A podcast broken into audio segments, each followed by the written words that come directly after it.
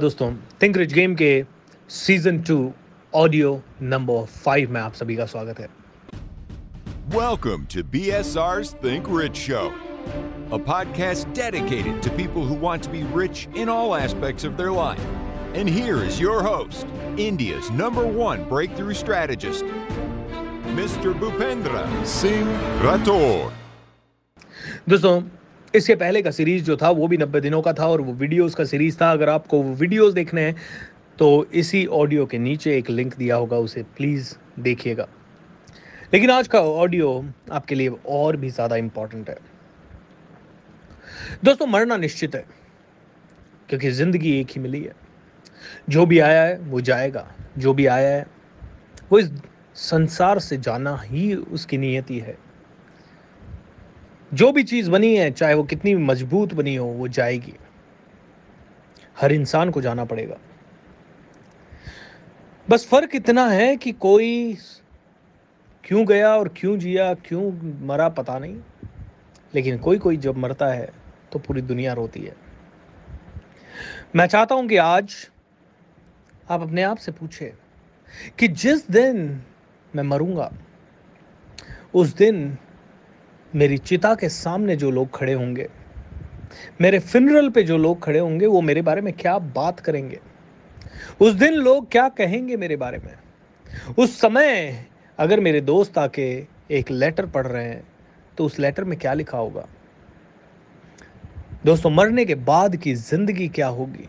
क्या मरने के बाद दुनिया आपको ज़िंदा रखेगी? क्या मरने के बाद दुनिया आपको याद करेगी?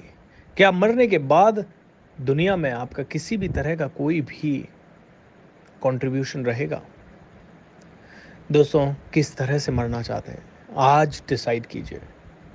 What would people say about you at your funeral मरने के बाद आपकी कब्र पे या आपके फिनरल में लोग आपके बारे में क्या कहेंगे? ये आज सोचिए। मैं आपको मेरा उदाहरण दे देता हूँ। मैं चाहता हूँ कि जब मेरी चिता जल रही हो, उस समय लोग कहें, यार भूपेंद्र सिंह राठौड़ के नाम पे तो मूवी बनेगी।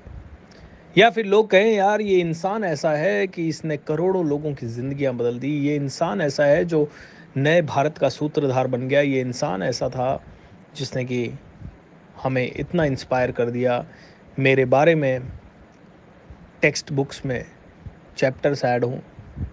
मैं चाहता हूँ कि जब मैं मरूँ, तब जैसे अब्दुल कलाम साहब सबके दिलों में ज़िंदा है, वैसे मैं ज़िंदा रहूँ। दोस्तों मैं चाहता हूँ कि आप भी सोचें। आप कहेंगे, सर, मरने की बात क्यों कर रहे हो दोस्तों? क्योंकि मरना हकीकत है। Begin with the end in mind ये स्टीवन कॉवी ने कहा है।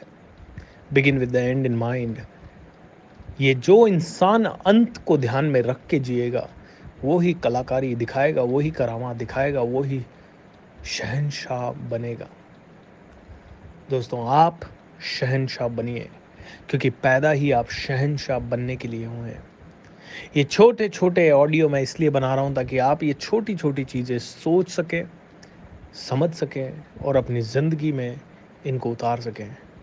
God bless you thank you and wish you all the best go take care